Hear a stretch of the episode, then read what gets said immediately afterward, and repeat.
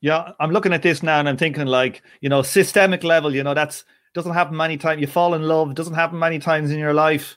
Then you got the institutional level is kind of like you start chatting somebody up in a bar or something, and then the situational level is knocking one out to Pornhub. This is what we're talking about here. yeah, that's what we meant by analogy. Okay, Tom, okay. Okay, yeah. Tom.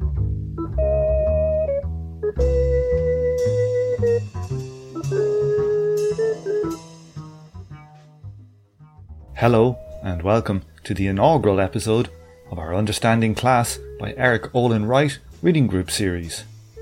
Today we have a panel of crazy hounds jumping at the analytical Marxist bit. To aid us along our merry way, I've actually prepared a bunch of Google Slides to make sure we manage to complete this series in a finite time. The links to the slides are, of course, contained in the show notes.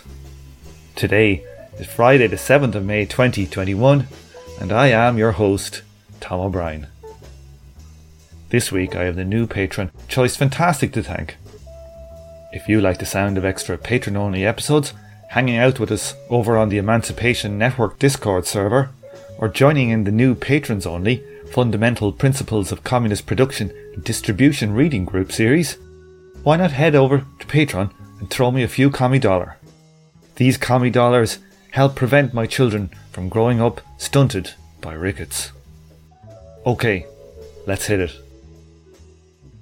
Hello and welcome to the very first episode edition, our live stream of our new reading group called uh, Understanding Class, where we cover Erik Olin Wright's Understanding Class by Erik Olin Wright. Uh, let's see, we're exactly one hour late starting, so I think that's us starting exactly on time. Today we've got a you know the kind of the the core crew all the way from let's go to Derek first. We don't go to Derek first normally. All the way from Utah, Utah. Yeah. Derek, how's it going? I'm okay. Got got stuck yesterday um, by the uh, turn frogs gay needle. And what are they saying about the COVID vaccine these days? The Bill know. Gates microchip. Yeah, my, I got microchipped. It does kind of sting, so um, there's that. Those are nanites. Uh, I think maybe I feel a little bit, you know. Do they inject uh, it straight into your ear? Is that where they put it? Oh no, like, straight into my arm, man. Oh. I feel strong. No, I don't feel stronger. So we have that, and uh, I'm getting over a mild case of leprosy. Um, and that's only kind of a joke. So social leprosy, though, social leprosy.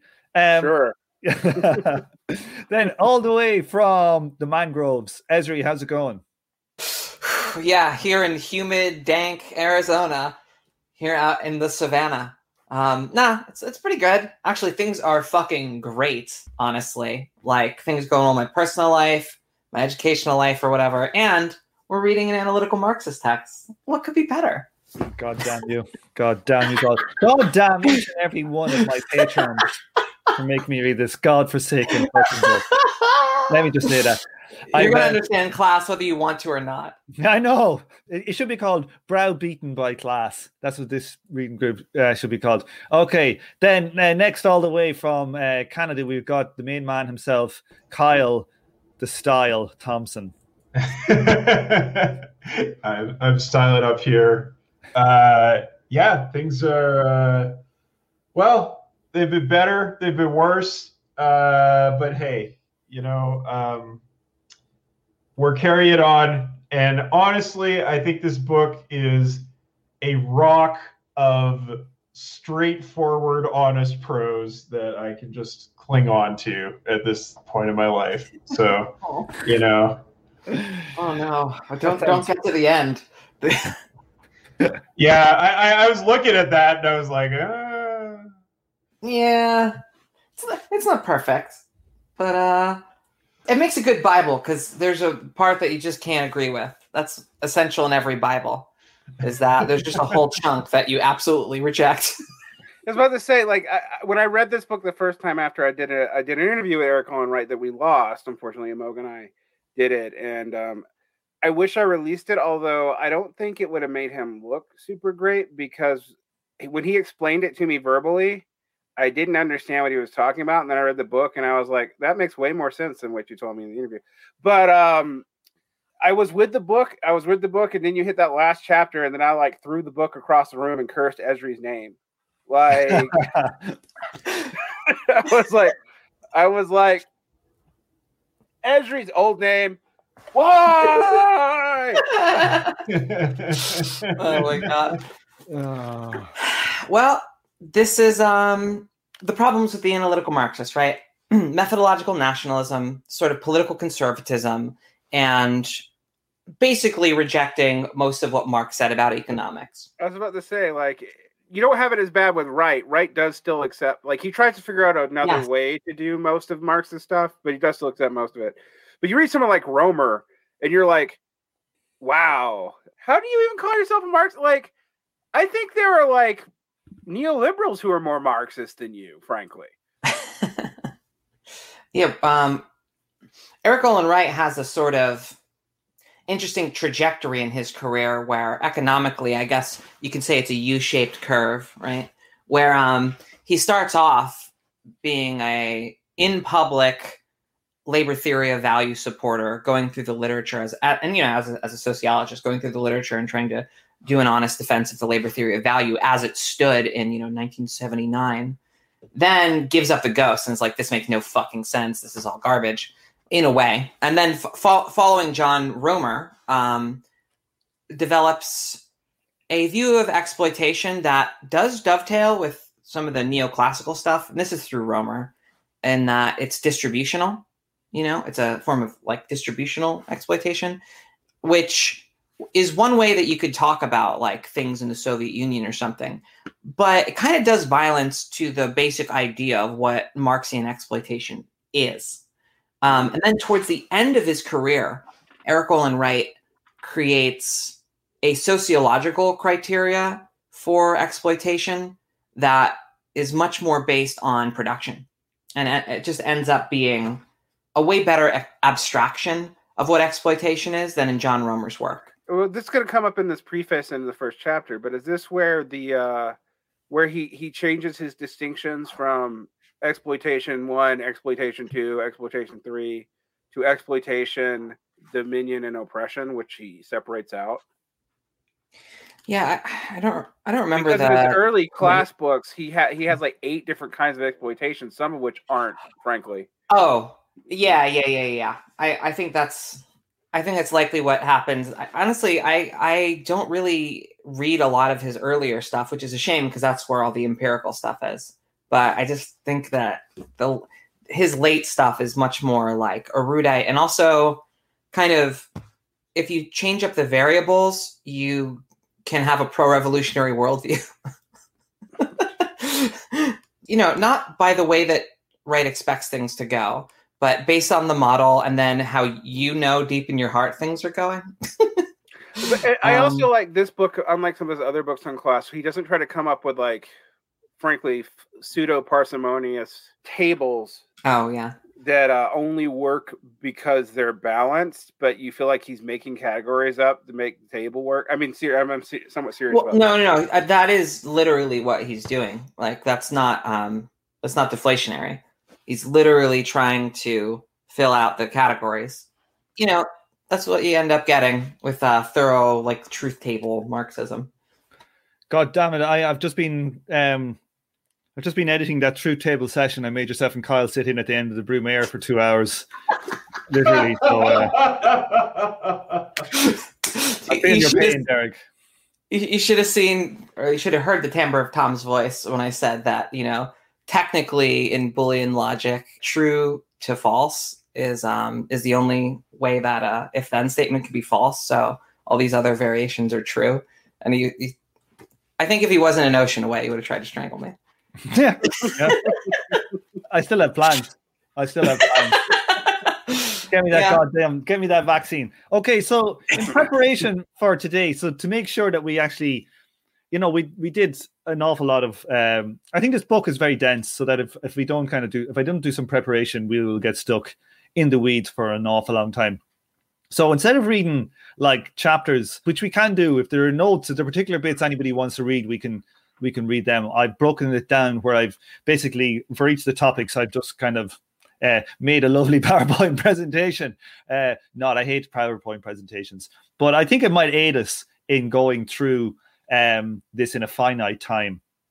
So we just have a couple of slides here in the preface, and then uh, we get into the first chapter. So the preface is quite dense. Um, so let, us have a look. You've got three main agendas here. Let me just read them out for people and let's see and let people go with them in whatever way they want. So the book, he says there are three agendas. One is to interrogate approaches to class analysis across theoretical traditions. Okay. Two, to develop general frameworks of class analysis that can help integrate the insights of these different theoretical traditions. And three, analyze the problem of class conflict and class compromise in contemporary capitalism. We're going to see more of this in the first chapter where he gets into looking at these different uh, traditions. Um, anything anybody has to say on the general approach he's going to undertake in the book? I think that it was pretty vital for number one, so that people understand that we have to have a nominalism with the word class. Like for when people talk about class in like a, a Weberian sense or in a liberal distributionist sense or whatever, it's not that they're wrong, it's that they're talking about something completely different. And we also do need to overlay those things when we talk about class analysis. And, that's to me a very serious flaw because the way Marxists play with, with working class and proletariat, it is everyone and no one. It is in itself, and it is either politically construed or sociologically construed, or neither, or both. And while there are elements to that ambiguity in Marx himself, that doesn't help anyone like figure out who who or what the hell we're talking about and a lot of demagogues frankly use the fact that there is cognitive ambiguity in the way we use class to manipulate people and um, i think sometimes the incoherence in the way we talk about class is built in and um, exploited hard yeah. Um, whenever you get into analytical Marxism, you'll inevitably get into a dialectics versus analytics death spiral where you, you know, can easily lose the virtuous qualities of both. But um dialectic is like, at least, you know, classically speaking, it kind of emerges from a good faith conversation and you know trying to like build up a definition out of a back and forth if you have a conversation that's fundamentally rigged and bad you have to kind of bolster your defenses. And one of the best things you can do for yourself is to nail down what a term means so that you can track how far the goalposts are being moved. So, yeah, it's not so much that, you know, any everything that was ever called dialectics is wrong and bad, but that hey, if you want like a good way to manipulate people, one of the best things you could do is constant equivocation. So, like if you're trying not to be manipulated for some reason, trying to nail these things down for yourself is is a good it's a good idea. And and also like when you think about what a classless society is, what you know, what do we mean? That's I guess the second part is that it's not only good for you know thinking things through and being defensive and not being manipulated it's also good for trying to think fundamentally about the point of communism you know what is class and are we uncomfortable with putting certain things as class because it means we can't have our utopia or does that does that make sense to call that thing class even if it's inconvenient or i don't know it's a big rabbit hole thinking about what class is but it has the positive content of like okay if you can isolate what class is and you're for a classless society which would be important you know you're kind of figuring out in the negative what communism is well, I just like to say before Kyle butts in, I would just like to say manipulation good, clarity bad. oh, I, I, I, was just going to say that it's nice having these terms because it helps to cut through all of the Motte and Bailey rhetoric that you could play with class by just sort of vaguely referring to these terms in whatever way is convenient, which is just all over the place when it comes to any kind of not just Marxist rhetoric, but oftentimes any kind of like lefty populist rhetoric. Yeah, no, I just sorry. Um, uh, Erica just uh, in the chat said, "Tom, you fucking wanker." Sorry, so I was just, I was slightly, um, you know, yeah, I, I agree with with all of what you're saying. Like, I think the clarity that we get in how he analyzes and breaks stuff down now, the writing style, I I fundamentally object to. I, I find the, the writing so dry, but the analytical style of demarcating what exactly what you're meaning, like mapping on stuff like you know how Marx talks about a class as is it a class as itself and a class for itself you know mapping them onto the way weber talks and all that gives people a, a, real notion about what class is you know whether it's relational or descriptive. I think it's it's clarifying you know it's definitely i think it's good you know i think it's good stuff. Let's try the second one. So here are the three different traditions uh, and different causal mechanisms he's going to get into when we start discussing class. The first is uh, as Derek named them earlier, is like one is a stratification kind of a way of looking at class.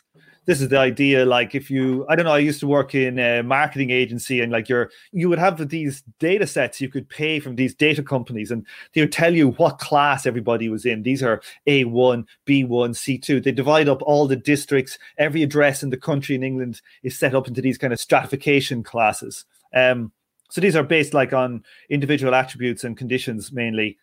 Then we got our Weberian approach, which is he adds in this idea of opportunity hoarding, which we're going to get into a lot more in the next part. And then finally, we have Marxist definitions of uh, classes, which are basically based upon exploitation and domination relations in production. Anybody have anything to say about the breakdown here? Uh, yeah, just the the the stratification approach is probably the one that is most commonly used in everyday life. Like if you are trying to navigate social situations and understand where the the field of class forces is pushing, then typically you're going to read these stratification tags like, oh, you know this person speaks with this accent or they're wearing these clothes or they went to this school uh, and you're going to act accordingly. So that one often takes up most of our mind uh, share. But when it comes to strategizing or thinking more deeply about social relations the second and the third are probably more useful. But yeah i just i just don't want to discount that like everyone kind of thinks in the stratification sphere on a pretty regular basis in everyday life. Yeah, I think the stratification yeah. sphere is interesting though because we attach like um this is something I got out of EndNotes Volume Four. Um, how we conflate some of these things and attach images uh, to like strata and fetishize them. And he doesn't talk about that very much in this book. But I think that's interesting because it, it indicates to me that even when we're dealing in our regular life, we're actually wildly flipping between these notions of class without realizing it. Yes. And and often in a way that like I used to talk about uh when I used to talk about theology, right? And this this will take a second, but bear with me here. Um I would talk about how people had incoherent notions of God, and like it wasn't that people believed or disbelieved in God because that what they were talking about was not even logically possible, and they was flipped back and forth between the notions as they spoke. And I, I feel that way about class. If like, um, unfortunately, on another channel whose name I will not mention, had to talk about the Bellows recently, and the way that there was the construction of this class that that actually doesn't meet any of these definitions but seems to and they would also posit completely contradictory conditions like precarity but they're really the managers and they really run everything but there's too many of them and they don't have jobs but somehow they're in control of everything and this is really a conspiracy to impact like and that's because of the fact people can't catch that this was incoherent because some of the sociological things it's describing seems true, but it's because it's flipping between all these notions of class rapid fire. And it's a big problem. And Marxists do this. I mean, like, I mean, the people who say this would call themselves Marxists, but like, right, Marxists, even in the the good tradition, I'm using a having a bunch of finger quotes for people listening to this, also do this all the damn time.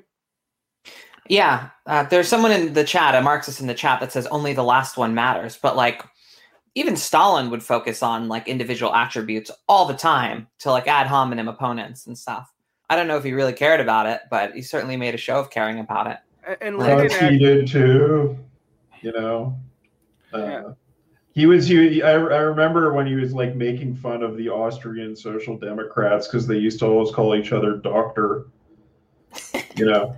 It's like, oh, you are real revolutionaries because you're so bougie with your academic degrees and stuff.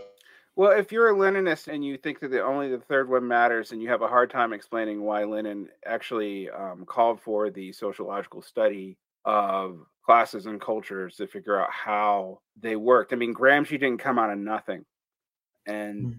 this is explicit in um, Bolshevik Test. It's also explicit in early um, frankly, the Social Democrats, when they were still revolutionary, were also really bad about flipping between notions of class. And also, by flipping between notions of class, flipping between aggregate and individual determinism and, and flipping between um, voluntarism and determinism in general in ways that are fucking incoherent.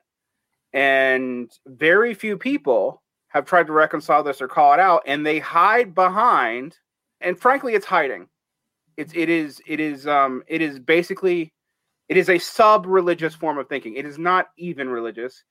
Um um as in it doesn't have the virtues of being religious but exactly it apes, uh, the poor but reasoning. it apes the core reasoning where you don't want to deal with things by focusing on one thing by which you actually also in your writings and advocacy don't really focus on so on that sense, yeah, it is true that only the last one matters for why capitalism is the mode of production, which it is. Okay, good luck. You haven't done shit with that in 200 years. Grow up.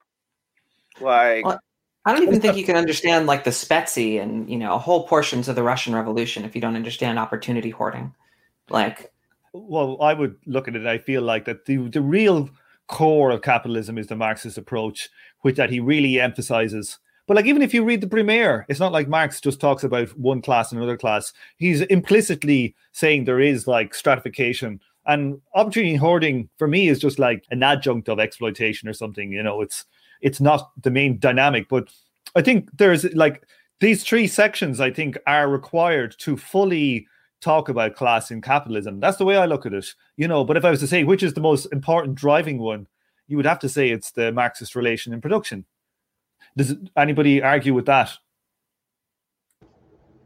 No. Or, uh, or, I mean, is, that general, it, is that what people think? It's interesting that he kind of uh, will get on to argue that the Marxist case is kind of a special case of the Weberian one. But uh, yeah, other than that, uh, I totally agree. So yeah. Oh yeah, I just wanted to harp more on this. Uh, you know, owning the means of production is the ultimate opportunity hoarding because it opens you up to the job of being able to employ others. Well, let's go on with this because I do think, um, I mean, yeah, I mean, he, he's right about this, and I think he's actually, to me, critiquing classical Weberianism. But we can get stuck in this because, like, particularly Esri and I have read this text Ezra, you've had me read it three times. Uh, really? Have yeah. I? Did I do that to you? Derek, well, I mean, I've, I've, only read it three times. Derek, do you have uh, Esri's real world address, and we can get Puya to make, make a bomb and get him go Ted Kaczynski style on her? Jeez, I'm not um, that important. So basically, what, what we're saying here essentially is that what we're trying to do in this reading group, or maybe what Erik Olin Wright is doing, is the kind of equivalent what Marx was trying to do with value theory and to disambiguate the word value into its component parts. Sound does that sound bullshit? No, no, no. I mean, I, I, I guess the, a theory of surplus value would be the thing that you're referring to, more or less. No, but the mixture between like value and use value and all that kind of stuff and how the language itself caused a lot of confusion. Yeah, I mean, I, I would agree with that. I mean, Marx seizes on the fact that there is a distinction of use value in Adam Smith, for example, and whatever value is, but value, surplus value, abstract labor, those are not disambiguated in classical political economy at all. And then in neoclassical political economy, they just avoid the fuck out of them. I mean, all of them really. Like it's not just it's not just value. They avoid they avoid like they avoid talking about labor. They avoid talking about um uh basically everything becomes about the market dynamics and not anything about the production um, of commodities at all. Okay, let's move it on. The final little bit in the preface then is about this idea of the game metaphor. Esri, do you want to take this slide? Yeah, this is uh, borrowed from this is borrowed from another author that makes a similar like a similar distinction in a political science context. And basically, in order to talk about the, these three aspects of class, it's useful to think of them as like three aspects of a game. You have the systemic level, which is about what game to play, capitalism or socialism. You know, what happens to the surplus? Is there a surplus extraction process? Whatever. I think on the left, like on the, you know, oh, we're very serious uh, socialists, Marxist left, we actually spend most of our time talking about the institutional level, which is conflict over rules of the game. You know, what type of capitalism are we going to do? Uh, you know, that's the opportunity hoarding level. And then the situational level, the sort of individual, sort of intersectional, like aspect of class or whatever, like the, the lived experience of class is conflict over the moves of the game. You know, what individuals will do to navigate and play the game. So I feel like I should have put pictures beside each one. The top one at the systemic level, we could have had a picture of Bernie, right? Then the, yeah. yeah, he wants to completely transform the rules okay. of the game. Then the institutional okay. level, we'd have a picture of Elizabeth Warren. Okay. Oh, and then at the ah, situational level down at the bottom, we might have Pete Buttigieg. And that would be our that's how we'd break it up. What do you reckon? Oh God. I mean, I think that there's some dated and wrong. I was about to say it's like that may have been true a few months ago, but I, I do think this of all the things we got into um, clarified my thinking. I've been ranting about how people didn't understand sectional class analysis, and they would go back and forth between like false consciousness and what. But I'm like, is false consciousness your immediate interest or your long term interest? You're not actually clarifying this at all. Um, and this really does. And so weirdly, if you look at what we just, I mean, this may be a function. I think it's a function of both the PowerPoint. No it fits to you, Tom, but also the way it came in the book. If you look at the way the three, the stratification, the Weberian, and the Marxist, this almost flips it. So the systemic is the Marxist level. Like, uh, yeah, yeah, yeah. So I, I probably just it's probably just the order in the book they would right and the institutional level is the Weberian opportunity capture that deals with credentialing, skills. rent. It deals with a lot of stuff actually that Marxists tend to not want to talk about. And then we have um, the situational level, which is like stratification. Someone is poorer than me, someone is richer than me, someone has um, uh, racial or gender privilege that I don't have, et cetera, and so forth. And this book actually was one of the books that got me thinking about stuff like what if we had a materialist intersectionality instead of just leaving it up to weird like standpoint epistemologists because because if we use this this is an intersectional multi-layer theory in which you can plug in non-economic factors into class analysis yeah. without becoming a, a namby-pamby bourgeois liberal or pretending that intersectionality as a base concept. Now it does now, but as in its original instantiation was somehow like a plot to destroy Marxism. I mean, I've seen smart people who are not class reductionists even say this shit. Like it's actually a function of bourgeois law, but we could use the analytic framework in pairing with something like this because even intersectional, like, oh, let's include class, race, and gender together, that isn't going to explain very much, honestly. You need a much more robust and multi-layered view of class between race, class within race, what's the institutional experience, what is the systemic experience, How do you deal with it on your daily life? How does this change when I mean like if you're talking about this and ignoring all those questions, to most people, you sound like a weirdo. You know, it's funny that you should say that this is um, a perfect basis for talking about like gender class or like race class kind of stuff. Like, you know, the class aspects of those things and like the ways that Marxists want to talk about them but can't because they keep conflating it with like the fundamental, you know, fundamental mechanisms or something. Um, Erik Olin Wright himself is a what you would might call a multi-systems theorist. You know, thinking of class and you know gender as distinct uh, systems. Where yeah, I see the same potential. Where it's like, oh, yeah, this is a good way of getting to like you know, I don't know, like sexed aspects of class or something. Whereas that's totally not where he goes with it at all.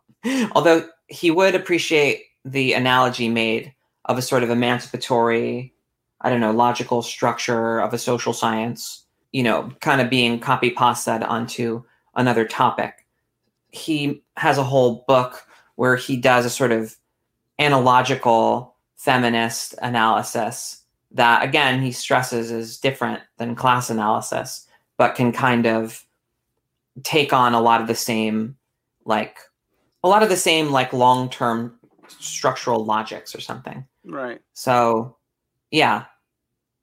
I mean, to me, this is part of what I get to when I talk about how like class reductionists aren't actually class reductionist enough because they aren't reducing things down to their various levels. They aren't looking at the way that they actually are experienced in daily life. They're not looking at class in a in a lens that reduces class to anything other than a kind of cultural or social understanding of what class is, which which I'm not against cultural social understanding of class. I actually think one thing that this book um, actually sorely lacks is incorporating Pierre Bourdieu and distinction and and um, cultural capital as a kind of opportunity capture for access to real capital, and that's one of the only flaws I see in it because he doesn't. He it's kind of included in the Weberian framework, but it's not really. What Marx never thought about is clout. Is that what you're saying? yeah, I mean, well, kind of actually. I mean, Bourdieu, that that is Pierre Bourdieu's sole critique of Marx. Is Marx didn't talk about the way clout could be used to limit access and class mobility, and also to reinforce class um, class not just stratification, but access to production, access to skills of production, etc. Like there's so many ways in which taste is a code that gets you into educational modes, which can give you access to skills that can literally change your ability to run a business or whatever. Like it changes your access to real capital. And again, like I think something like this enables us to put that in there. And if you put distinction in there, you then have to talk about things like race and gender because those are also key points of that. Like there's no way out of it. And you can put all this in a class rubric without saying that race and class are the same thing because they're not. Um, and not get into this whole like pissing match between race reduction and class reduction, which is frankly not just a waste of time, it's a very shitty way to understand the world. Like you're not going to be able to explain inter intra racial dynamics that way. You're not going to be able to explain weird weird stuff that like basic liberal sociologists talk about better than we do. Like one of the examples is like um it's like Pew stratification sociologists talk about how the intensification of the feeling of racism happens in the upper middle of the strata. Um, so like as other forms of uh, dominion, oppression, and even class stratification leave, race becomes the primary barrier. All right. Now, a Pew study can talk about that. Why can't Marxists? Yeah, I pretty much had the same thoughts about that move that you could make with this framework uh, when I was reading this first chapter. I was like, oh, hey, this is pretty interesting. yeah, he has a whole category of literature that he calls emancipatory social science, which I think is like a good way to kind of frame a lot of, you know, cultural Marxism you know, like, and what they genuinely do have in common. At the basis of it is a theory of social reproduction, which betrays his, you know, sort of structuralist Marxist roots, but in a good way. Like, people losing faith in in the whole forces of production story and emphasizing relation to production, thinking about where those relations to production come from, is probably one of the like least insidious things about the whole Althusserian Marxist legacy because it allows for not that all the literature is great, but stuff like social reproduction feminism that is trying to do, you know, which I think something like Erik Olin Wright gives you the tools for better than, you know, a lot of Althusserian theory um, and structuralist, post structuralist theory. Like, it allows you to talk about all kinds of problems, really.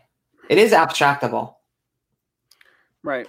You can model it. Uh, I actually think what long term interests are ultimately going to be expressed in the systemic level, but the others play out at all the other levels. So, like your situational interest, for example, if a boss plays plays um, if you're in a job and and sometimes Richard Wolff will get vulgar about this and make really dumb statements, but if you're in a job, for example, where it seems to you like you're turned down for a promotion because of um you don't golf. Hiring.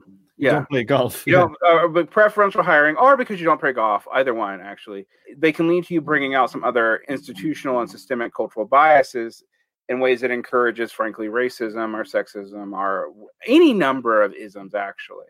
Now, but there's also a way in which the short term interest, like my short term interest as a teacher, is not always going to be in the same immediate interest as the short term interest of a factory worker.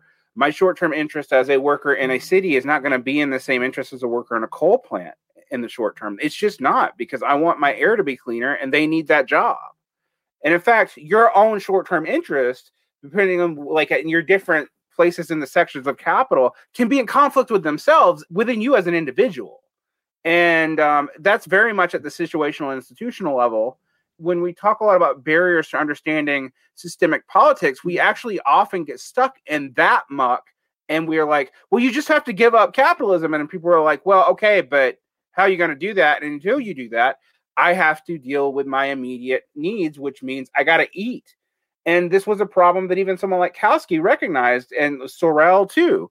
Actually, I know we keep on tying it back to those people, but it really it, they they saw like okay, the general strike will you know will actually play out in a way where the short term interest or the situational level interest of most of the proletariat will cause them to cave unless you could already have enough power to take the state anyway. In which case, why don't you just do that?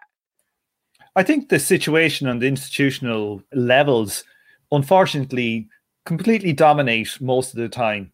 The times when the systemic level comes into play, you know, in capitalism history has been three or four times in history that the that the game has come into play. Most of the time it's like, oh God, I'd like two extra dollars an hour in my job, you know, or I'm going to move jobs so I can get to have a different job where my boss is not so much of an asshole. Yeah, I, I hate to say it this way, but scientifically, that's sort of appropriate, right? Like, if a if you have a stable mode of production or relatively stable mode of production, you know, going from one historical epoch to the next is it's like a huge breakaway transcendent moment in a in a sense, you know, like I don't want to be too dramatic about it, but like it doesn't happen very often. So most of most people's lives are spent on the situational level and at best winning some change at the institutional level and even the idea of uh, institutional change relating to the situational at all is you know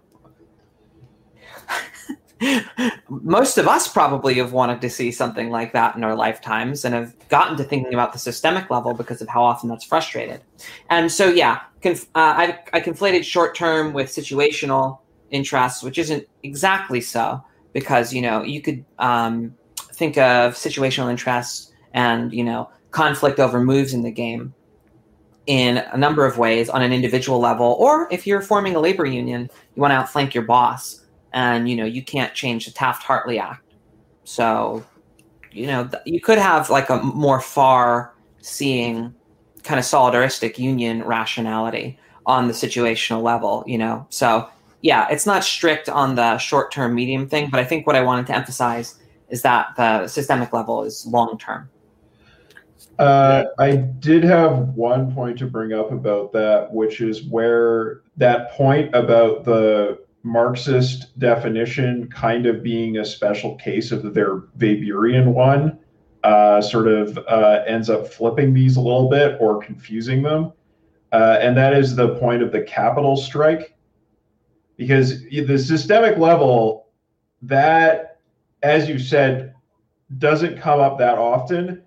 But when a capital strike figures into people's everyday lives and struggles, uh, it is actually immediately relevant right? Like where ownership, private ownership of the means of production is the last word in a localized social struggle that wins things for capital. And oftentimes it's like, yeah, we can't address the systemic level. Like that's just way out of our reach. But that is the immediate thing that's actually causing us to lose.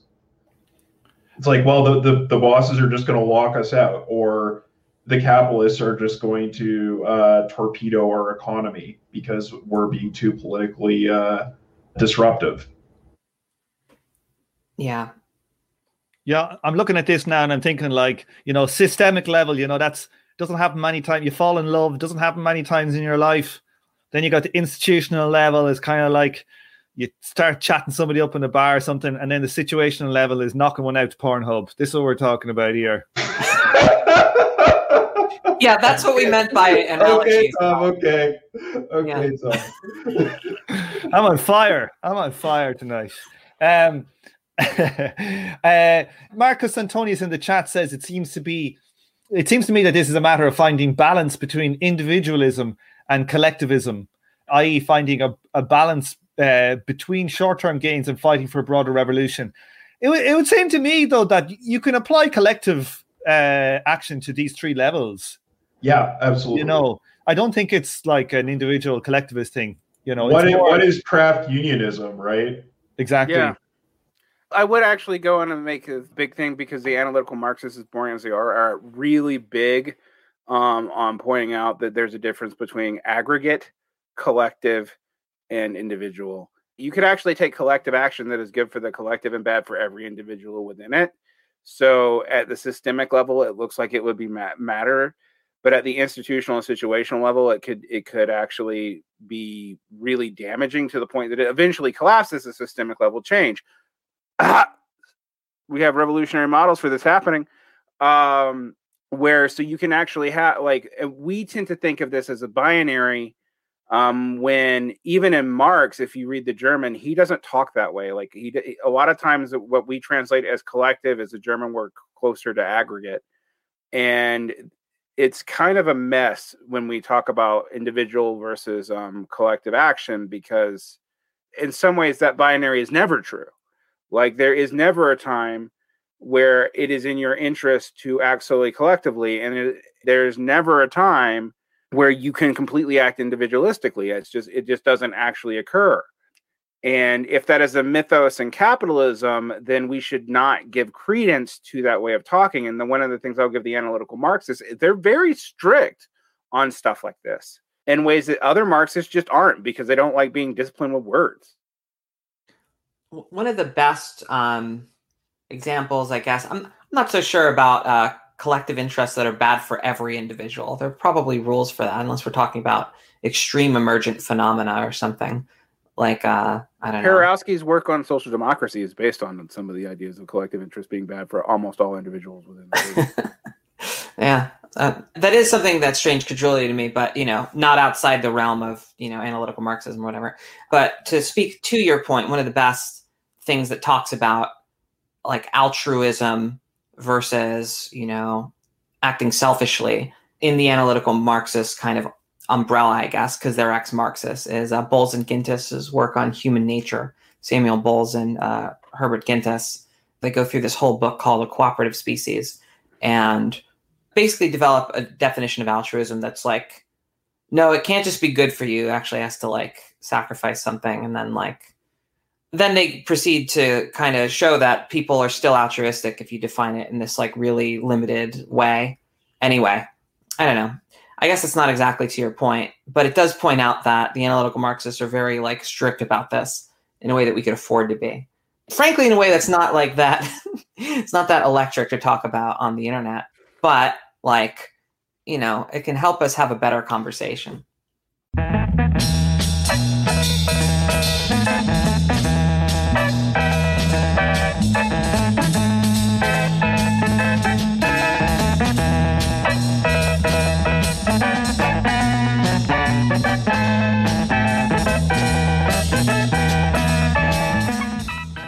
On this episode, you heard the theme tune The Order of the Pharaonic Jesters and Night of the Purple Moon by Sun Ra and his orchestra. Thank you for listening, and please join me for the next episode of From Alpha to Omega.